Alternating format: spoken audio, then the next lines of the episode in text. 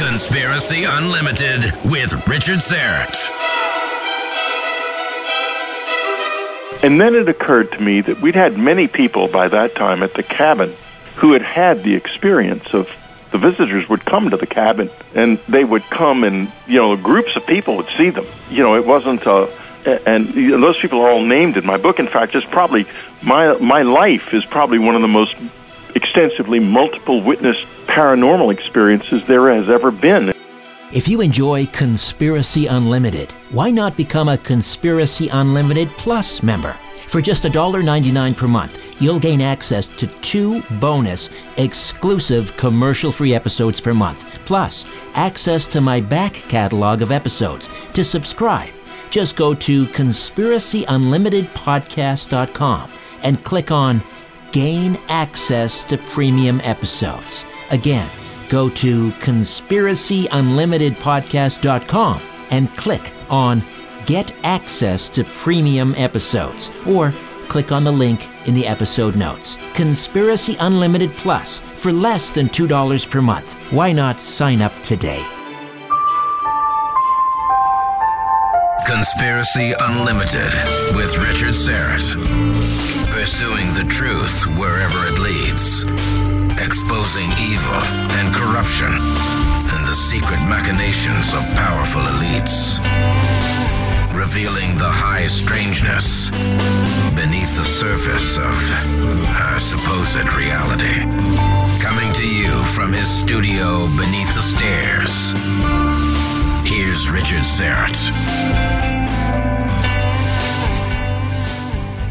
Victor Viggiani is the executive director of Zealand News Communications and Zealand News Network. Victor, welcome. How are you, my friend? Just fine, Richard. It's great to be with you on this very momentous evening with the guests that we have tonight. Yeah, this, I think, promises to be pretty revelatory, I'd say. All right, in uh, 2015, Whitley Strieber experienced a stunning return of strange beings that he had met in 1985 and written about in the mega bestseller Communion. A New World starts in September 2015, describes experiences he's had as recently as October of 2019. No longer is the world wondering about whether or not this is all real. In 2018, the U.S. Navy admitted that videos taken off the carrier Nimitz by pilots using ultra sophisticated cameras were of unknown objects with incredible flight characteristics. Add to this the past 70 years of UFO evidence, and it is now undeniable that something unknown is flying around in our skies. They're here, but why? There are millions of close encounter witnesses who'd say that they're here for us and have already been in contact with us for two generations, while the official world and the media have been in denial. A New World describes what it's like not just to encounter them, but to live in contact with them. It'll shatter all of our previous theories and beliefs and reveal the experience for what it is the strangest, most powerful, and potentially most important thing that has ever happened to mankind. Whitley Strieber is widely known for his best selling account of his own close encounter, Communion, a true story, and has produced a television special based on confirmation for NBC. He's also the author of the vampire novels, The Hungry, The Hunger rather, The Last Vampire, and Lilith's Dream, and is the host of his own popular podcast, Dreamland. His website, the world's most popular site featuring topics of the edge of science and culture is unknowncountry.com. Again, his new book, A New World. Whitley Strieber, welcome aboard. How are you? Well, thank you very much for having me.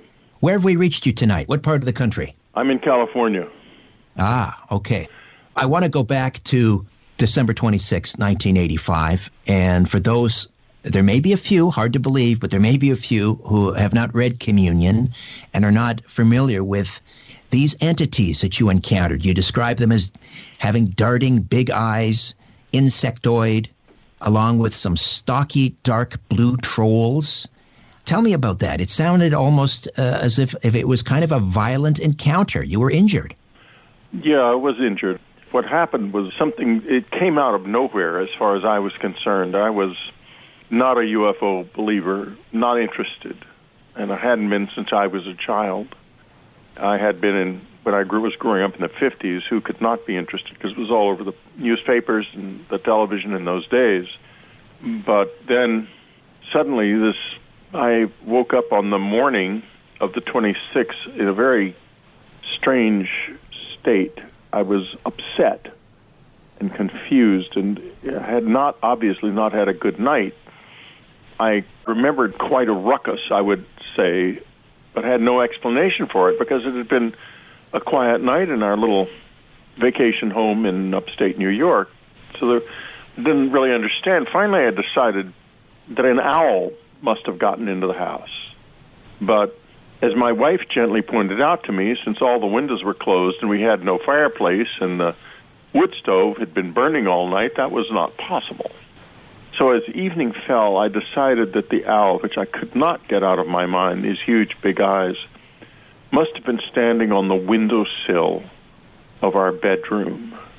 And I went up to the bedroom as the sun was setting and looked at the windowsill. It was snowy, and so there would have been footprints in the snow along the sill, and there were none.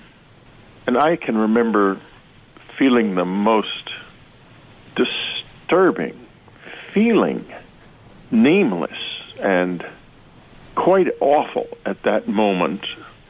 And then, you know, night came on, and I just went through hell. I, I had a very difficult night.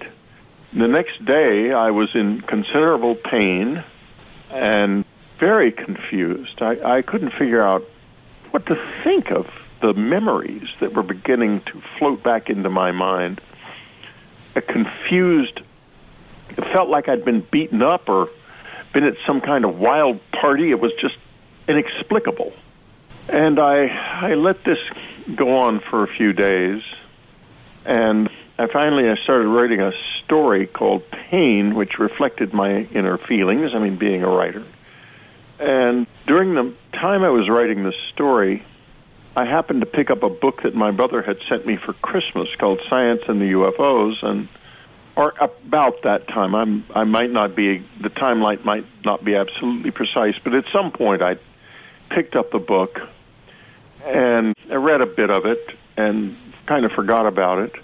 But then by then I was getting clear that something had happened to me. I was I was hurting physically. My my rectum was injured and my head I had an injury in my head, and I had these what I regarded as vivid memories of hallucinatory experience of some kind. And frankly, I began to think I had been attacked by someone who had used some kind of mind altering substance on me. And that led me to think that my book, Warday, which I had published about a year and a half before might have caused a negative reaction uh, uh, from the then the Reagan administration because as it happened it it, it was a book of, against limited nuclear war. About the dangers of limited nuclear war and it had been sort of picked up by the left quite unexpectedly to me because I'm not really a member of the left and uh, used to destroy a Reagan initiative to fund FEMA, the Federal Emergency Management Administration, to harden our industrial infrastructure against nuclear attack. And so that had happened, and I had been warned by a Senate uh, uh, staffer that I might be targeted for the book.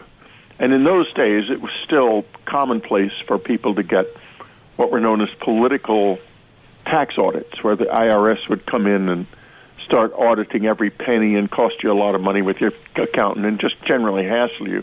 That's not done anymore, but it was fairly common then, and so I assumed that would might be what happened. And my taxes are so simple that it wouldn't have been much of a big deal, so I just forgot about it. Then I thought to myself, well, maybe this is it. Maybe they tried to drive me crazy. Some sort of electronic harassment. Well, no, I mean it was physical. It was that night was a physical thing. Right. So I thought I had seen someone during the event I recalled seeing a man I had known in high school and college, and in fact in grade school too. We'd been friends for many years, and he joined the Central Intelligence Agency and sort of dropped out of my life.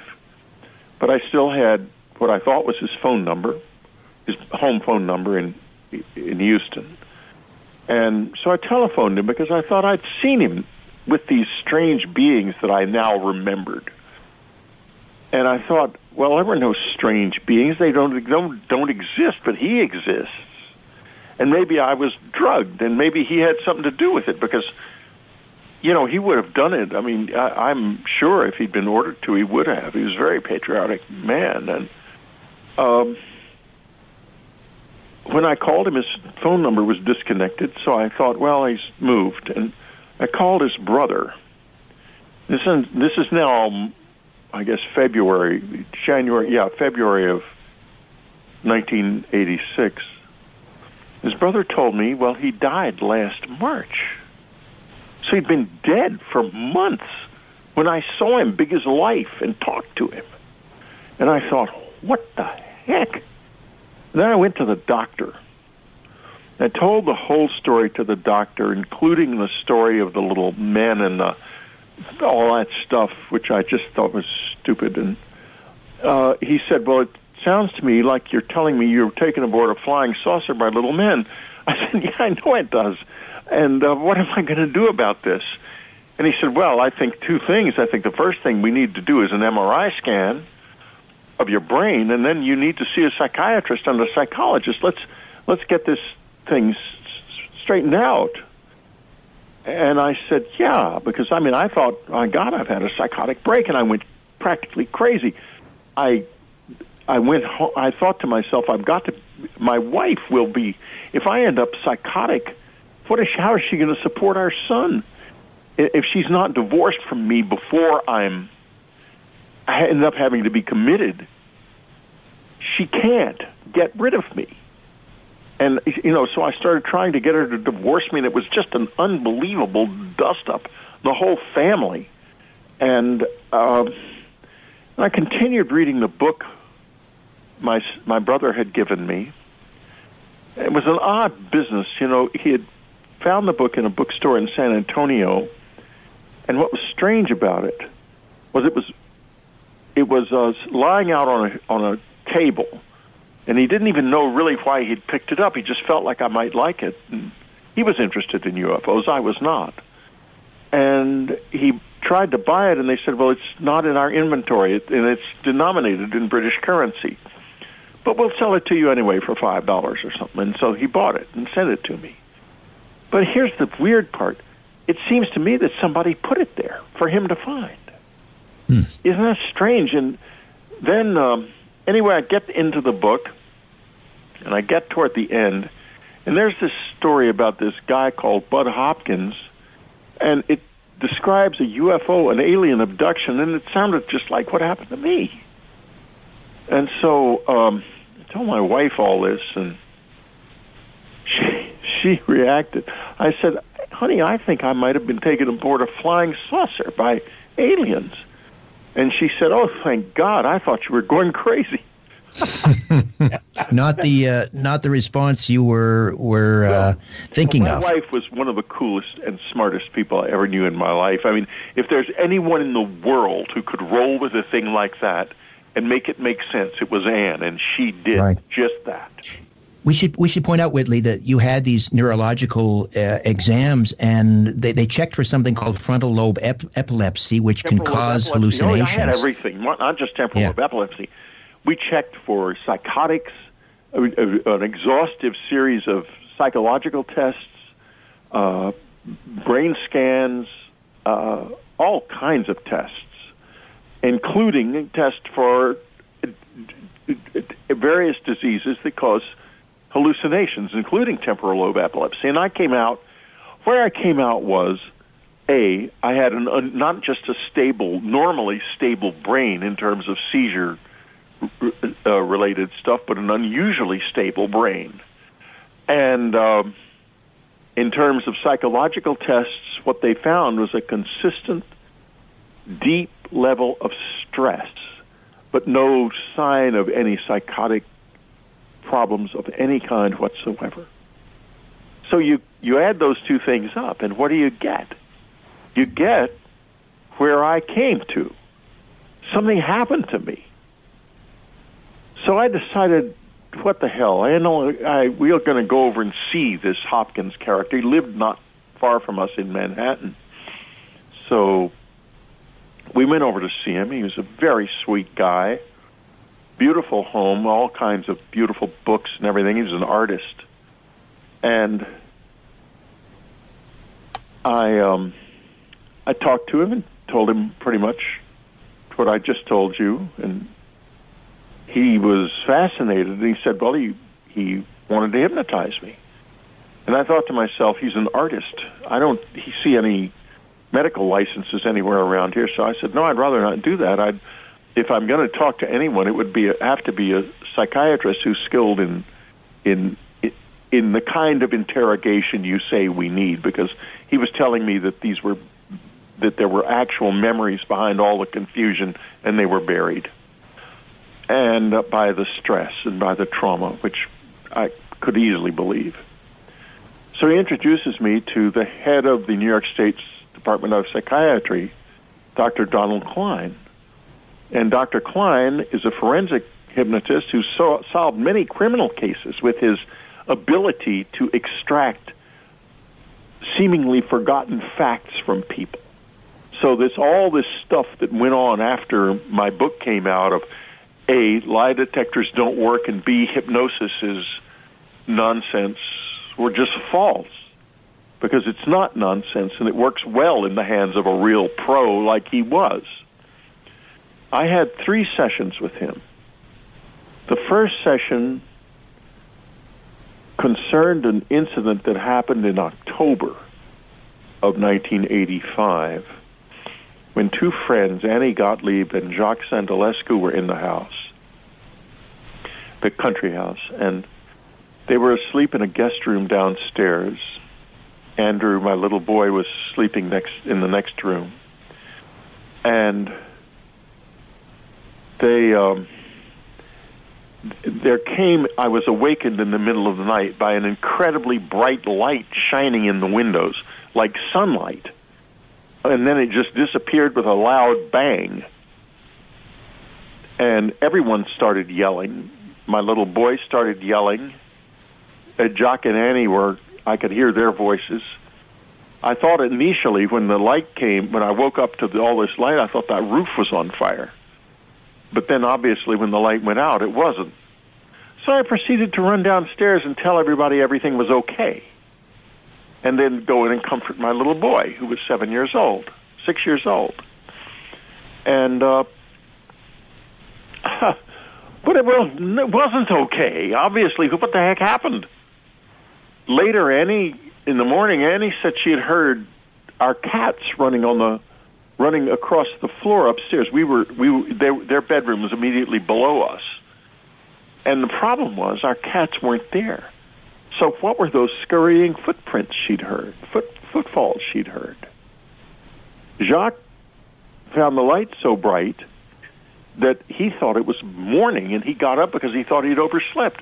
But the night was dark and foggy, so when I got hypnotized, I remembered seeing these dark blue figures in the room, and I just totally lost it. The hypnosis session is mostly the sound of me screaming. It was unbelievably terrifying. Unbelievably. To just see things that aren't supposed to exist standing right there, right beside your bed. I think you described them as stocky, dark blue trolls. Right, exactly.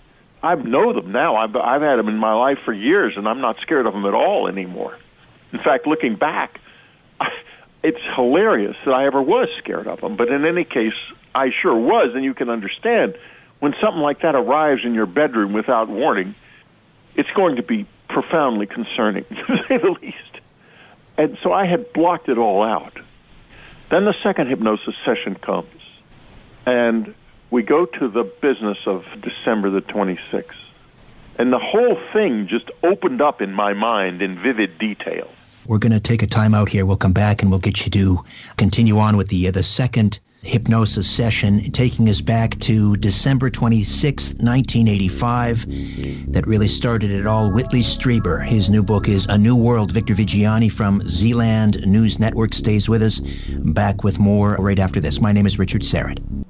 What can I say about ESS 60 I haven't already said? It's a miracle in a bottle. ESS 60 is pure carbon 60. And carbon 60 is a miracle molecule that earned its discoverers a Nobel Prize in chemistry. I've been taking a tablespoon of ESS 60 for my friends at C60 Evo every morning. What a difference it's made in my life. It delivers better health, mental clarity, and immune support. I'm pain free, energized, and I'm sleeping better than I have in decades. ESS 60 from C60 Evo is a powerful antioxidant, 172 times more powerful than vitamin C. It's a known antiviral, antibacterial, and anti inflammatory remedy that really works. And now you can experience C60 Evo's new advanced facial serum the groundbreaking new anti aging formula that incorporates ESS 60, plus 21 organic, natural, and vegan ingredients. This luxuriant formulation is specifically blended to soften and heal your skin. Put it on at night, enjoy the subtle rosemary essence,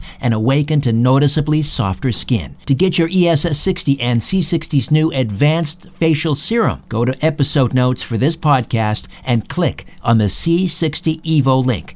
These products have not been evaluated by the FDA and are not intended to treat, diagnose, or cure.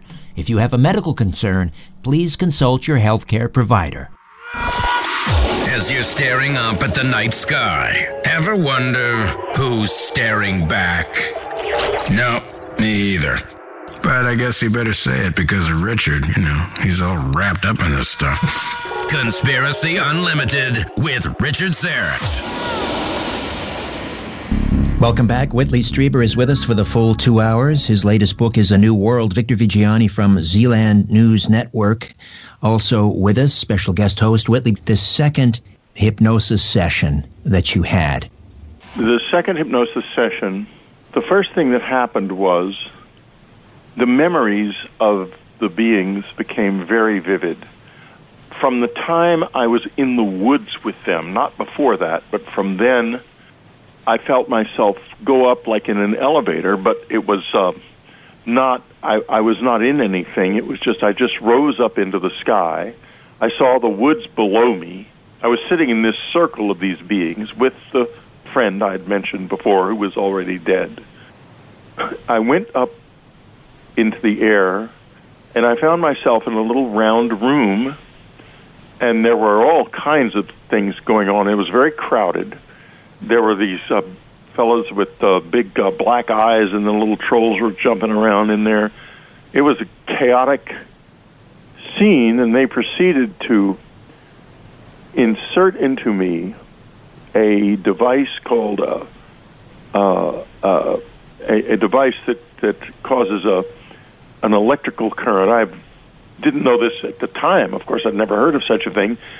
But it turns out it was a commonplace thing that was used in those days to uh, help people who had sexual dysfunction and unable to have erections, and still used to this day in animal husbandry because it what it does is it it in, it causes a mild electrical current to go into the nerve that causes an erection, and so you can hear me on the in, on the uh, hypnosis saying saying that I've got this erection. I don't know where it came from because I can assure you that there was nothing in that room that would have suggested that I might want to have an erection. So then they proceeded to milk me like a cow. It was grotesque. And um, I struggled, and they they turned on a machine that kept saying in this quiet, sort of pleasant female voice that was also very mechanical, "What can we do to help you stop screaming? What can we do to help you stop screaming?" The, not, the answer was not a damn thing uh, I ended. That's where I ended up with this rectal injury that became an, an international joke. I became an international laughing stock for having been raped. And you know, people are so sensitive these days to the idea of of that. But when it comes to women, but when it comes to a man, it's still open season on me. But it hurts in in the heart very much to be laughed at for being raped, especially because the injury was so severe that I struggled with it for 20 years afterwards. It took me most of those years to even say the words to my wife. What the Right, doctor right. had said to me so long ago, Whitley, you have been raped. And My word. I can say it now quite easily, but it took a it was a long journey from there to here, believe me. And you know, I'm still the butt of jokes, and I do mean butt. Uh, uh, people snicker at it, and I wonder to myself every time it happens. You know, they used to, in the old days, they used to pay money to go to watch people suffer in hospitals and stuff in the 18th century, and people still like that. They still enjoy that, and I just never know why. Having us an experience like this makes you very sensitive and aware of the suffering and needs of others. I'll ta- I'll say that for it. So anyway, Um, yeah, yeah. go ahead. No, I, I wanted to. Uh, I mean, I, I I don't know how to move on from that in, in a way because it's it's what you just said is so uh, profound and and deeply disturbing the way that you were treated that way. Um, but um, I wanted to ask you about these these insectoid type uh, creatures that you also discussed. These big-eyed insects. I think you, you, you described them as. What what role were they playing in, in this? This looked like their ba- their their game. It looked like their game. Uh, the little guys that were running around were their were their workers. It seems to me. Um, uh, they were sort of semi-independent. I recently had a. I have a very complex life. I have to tell you, and I, there's no point in describing four fifths of it because it's it's beyond it's beyond the description. But in any case, I do know something about these entities now. I do not know where they're from. I do not know precisely what they are in terms of their relationship to reality. In other words, I don't know whether there's some other planet that they're walking around on in this universe or that there's something entirely different. But I do know certain things about them. I have recently learned that they are what are called what I was des- described to me as nesting entities. In other words, they don't have the same kind of individuality that we do. They have a hierarchical nature with uh, some, if you can conceive of a of a hive with a queen bee and then then around the queen bee layers and layers of ever less independent entities, and you have to think of the hive as a single person. And it, it's a great mistake when you see a group of them together to assume that they're all individual entities like us, because they're not. And they also, therefore, have a very different vision of reality than we do, and a different meaning. The world means something to them that's different from what it means to us. And those are all things I've been chewing on lately and uh, trying to understand how to have a relationship with them because they do come into my life quite frequently now. I'm not scared of them at all anymore. I understand what about them, what there is a level of their them there that are predators. But Hopkins was absolutely right about that. He he got angry at me because of the way Communion was published, which he blamed me for. I had nothing to do with the way it was published. It was done by the publisher, and uh, and he remained angry at me for the rest of his life. But that doesn't mean he was wrong about about a lot of things. Right, right. It only means that he that he got angry, and I couldn't do anything about it. I tried to, but he he wouldn't. You know, he was too furious, and so. In any case, uh, th- there is something going on that involves the removal of human sexual material, uh, both eggs and sperm. I'm convinced of it. I certainly had sperm removed from my body.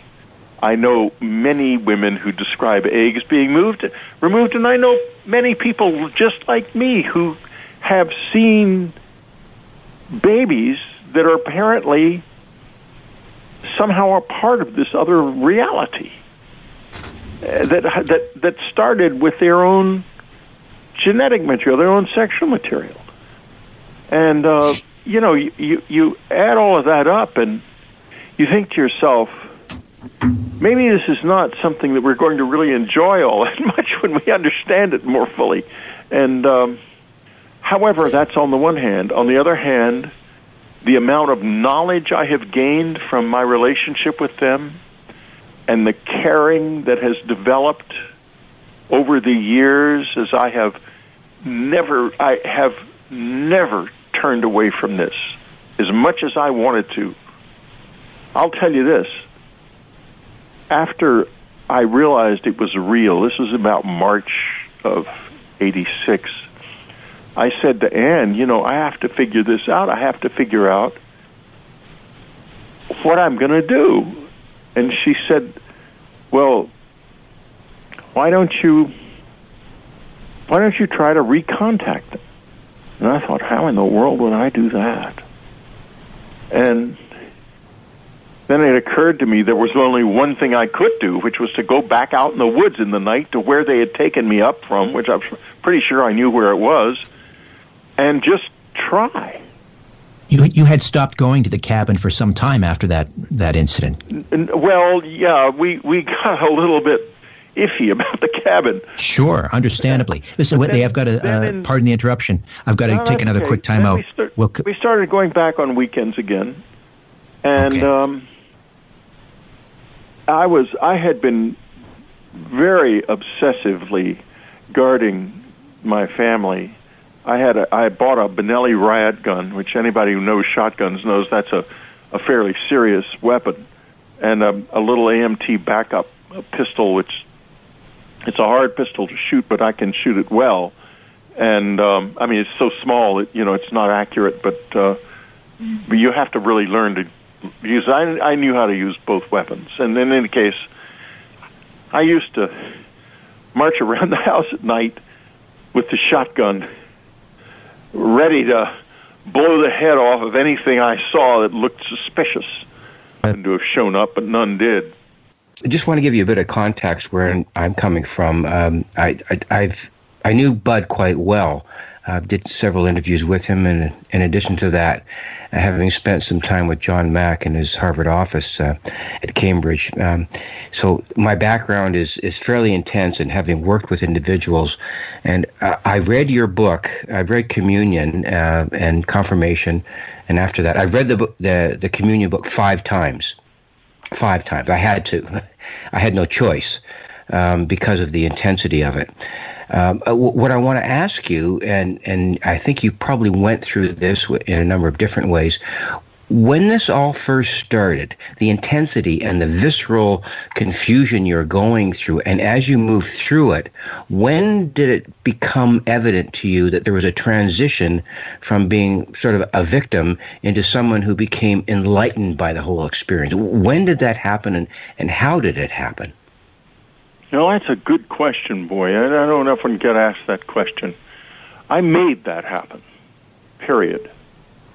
It started when, uh, as I was talking about a few moments ago before we went into the break, deciding to go into the woods at night, back to the place where I thought it had happened, which was not easy. Because remember, at that point in my life, I thought I was yeah, they might be aliens and they might not, but there was one thing that was very clear. They were monsters. And they had really roughed me up. And now I knew from through Budd other people who had also had horrible experiences with them. So that was what I had to confront. And I had to confront it in the dark, in the middle of the night, alone, night after night, going out there trying to get them to return to my life. And the academics I'm like Jeffrey Kripal I'm involved with now explain that what happened to me was an initiatory experience. That is to say, a complete overturning of your reality. You everything is turned inside out, and that's exactly what happened. And I just wanted to make sense of it.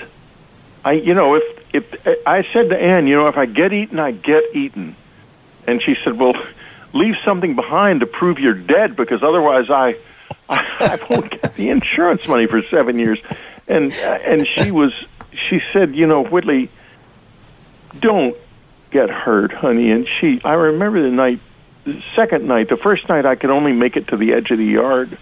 It was just not. I just could not walk any further into that woods.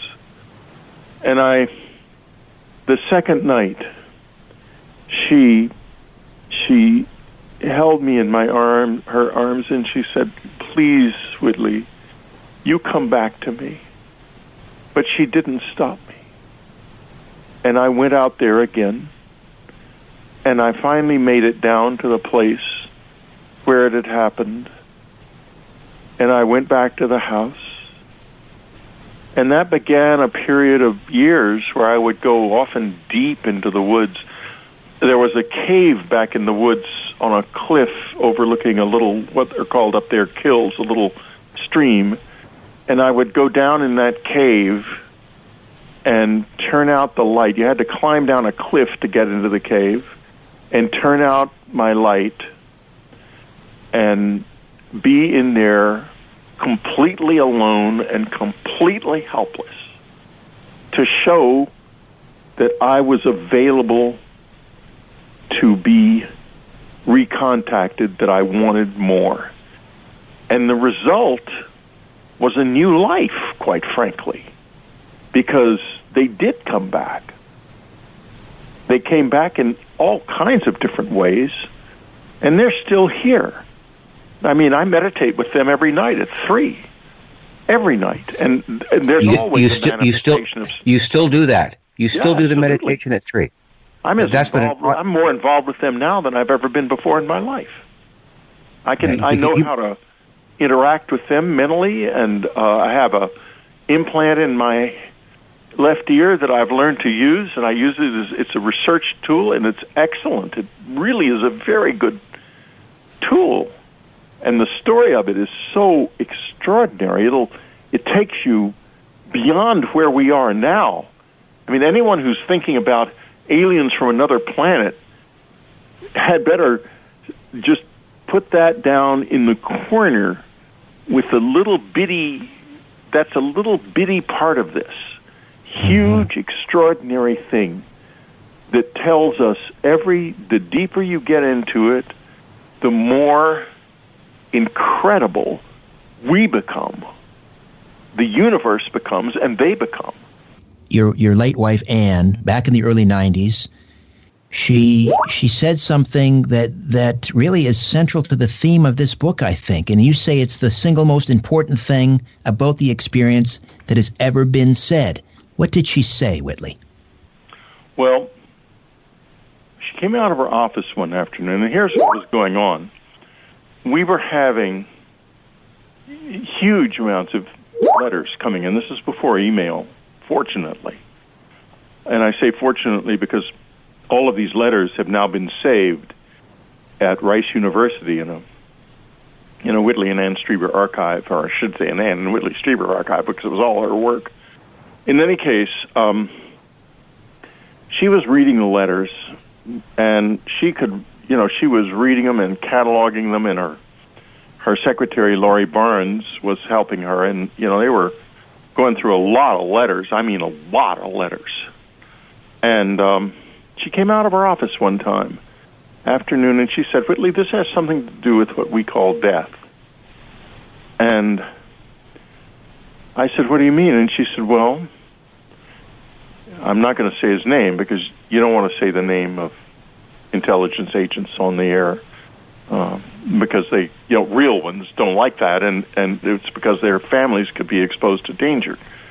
So uh, I'm not going to say his name. He said he was dead when you saw him. I said yeah, and I was assuming by that at that point that that must have been some kind of weird hallucination. I just didn't know what it, what to make of it. She said, "Well, Whitley, people." have that happen to them all the time.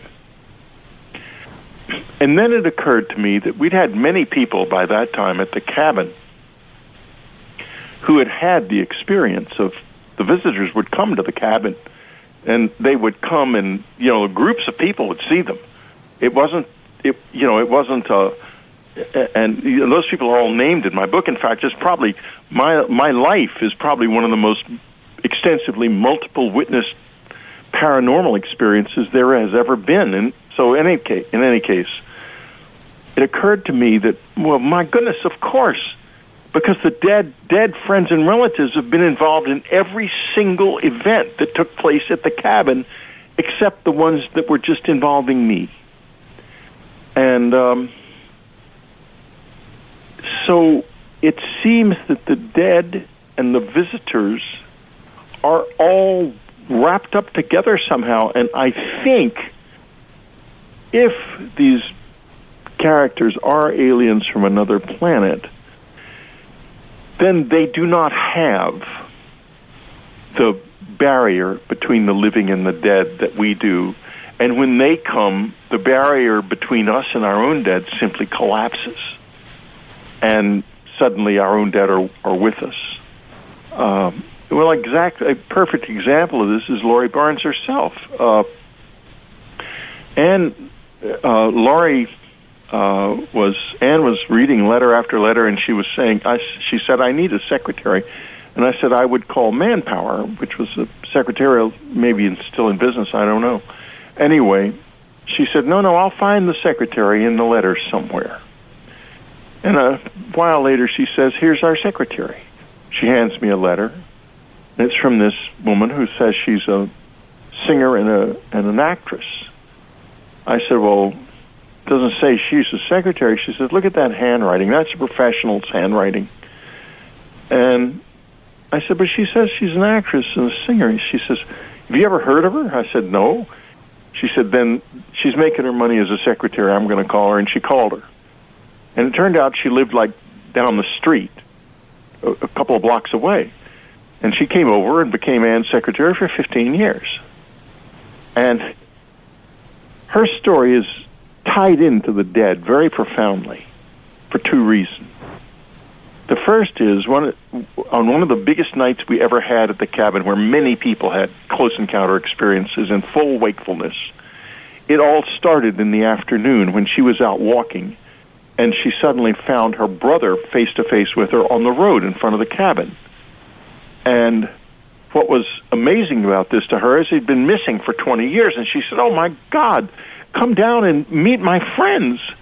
And she said, He says, No, no, I just wanted to tell you I'm all right. And then instead of walking anywhere, it was as big as life as far as she was concerned, he suddenly drifts back into the woods and disappears. And Anne said at that time, after she told us this story, she said to me quietly, The visitors will be here tonight.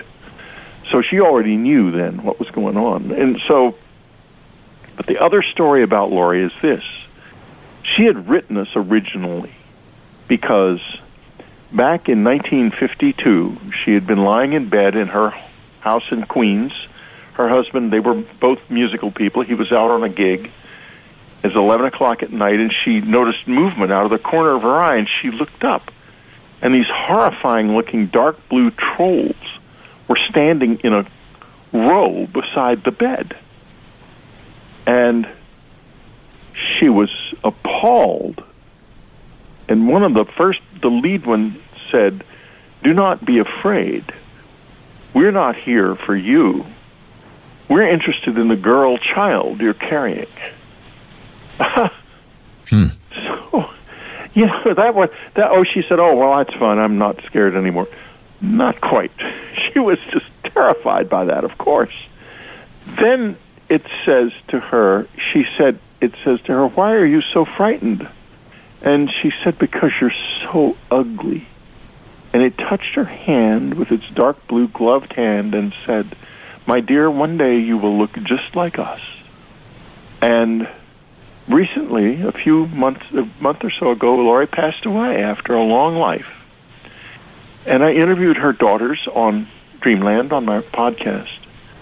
And they told sort of their side of the story. And they've never had anything in their lives that would suggest why this interest was there in the older daughter. But they certainly believed the, the story. I mean, why wouldn't they? And uh, it's an improbable story, but when people tell the truth, it's per- if she Laurie didn't make it up, she'd have no reason to. So But what it tells me is one possibility is that this has more to do with us in more ways that we do not understand and do not expect at our level. For example, if you take caterpillars and butterflies, or tadpoles and frogs, there are many species on Earth which have radically different forms at different stages in their development. What if we're such a species?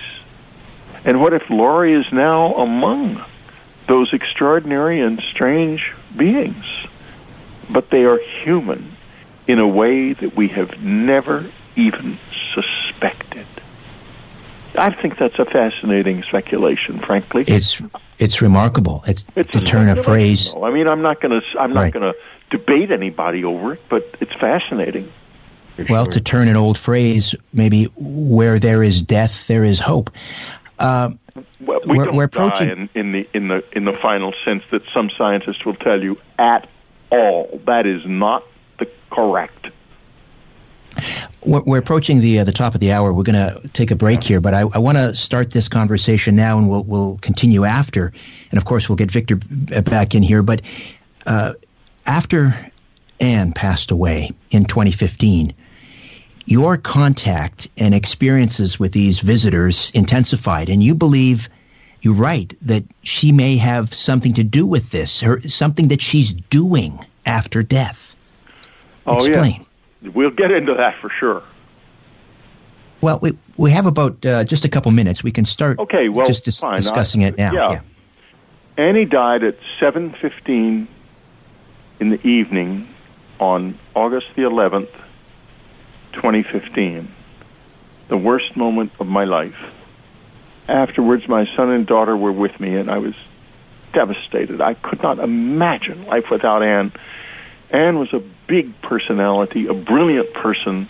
She was the one who understood all this stuff that was happening much better than I did. And I was totally alone and then at 9:30 the phone rang. And it was a friend. Didn't know she had no way of knowing Anne had died. She knew Anne was sick, all of our friends did. And she said, "Whitley, I just heard Anne's voice in my ear saying, "Call Whitley." And I had been sitting there thinking, Annie, if you're still here in any way, please, please give me some kind of sign. And that phone call came in. And I said to her, Belle, Annie passed away at 7.15. And that was the beginning of what turned out to be a whole new kind of relationship with my wife. I'm still married as far as I'm concerned. I wear both rings now, and I look at it as we're still a couple. We're still married, only we're just down to one physical body. We we only have one left. A new Conspiracy Unlimited with Richard Syrett drops every Monday, Wednesday, and Friday at conspiracyunlimitedpodcast.com. Blow your mind. That is all for now. Oh, and remember to share and give a five star review because we have huge egos and need love. We're like cats, we need.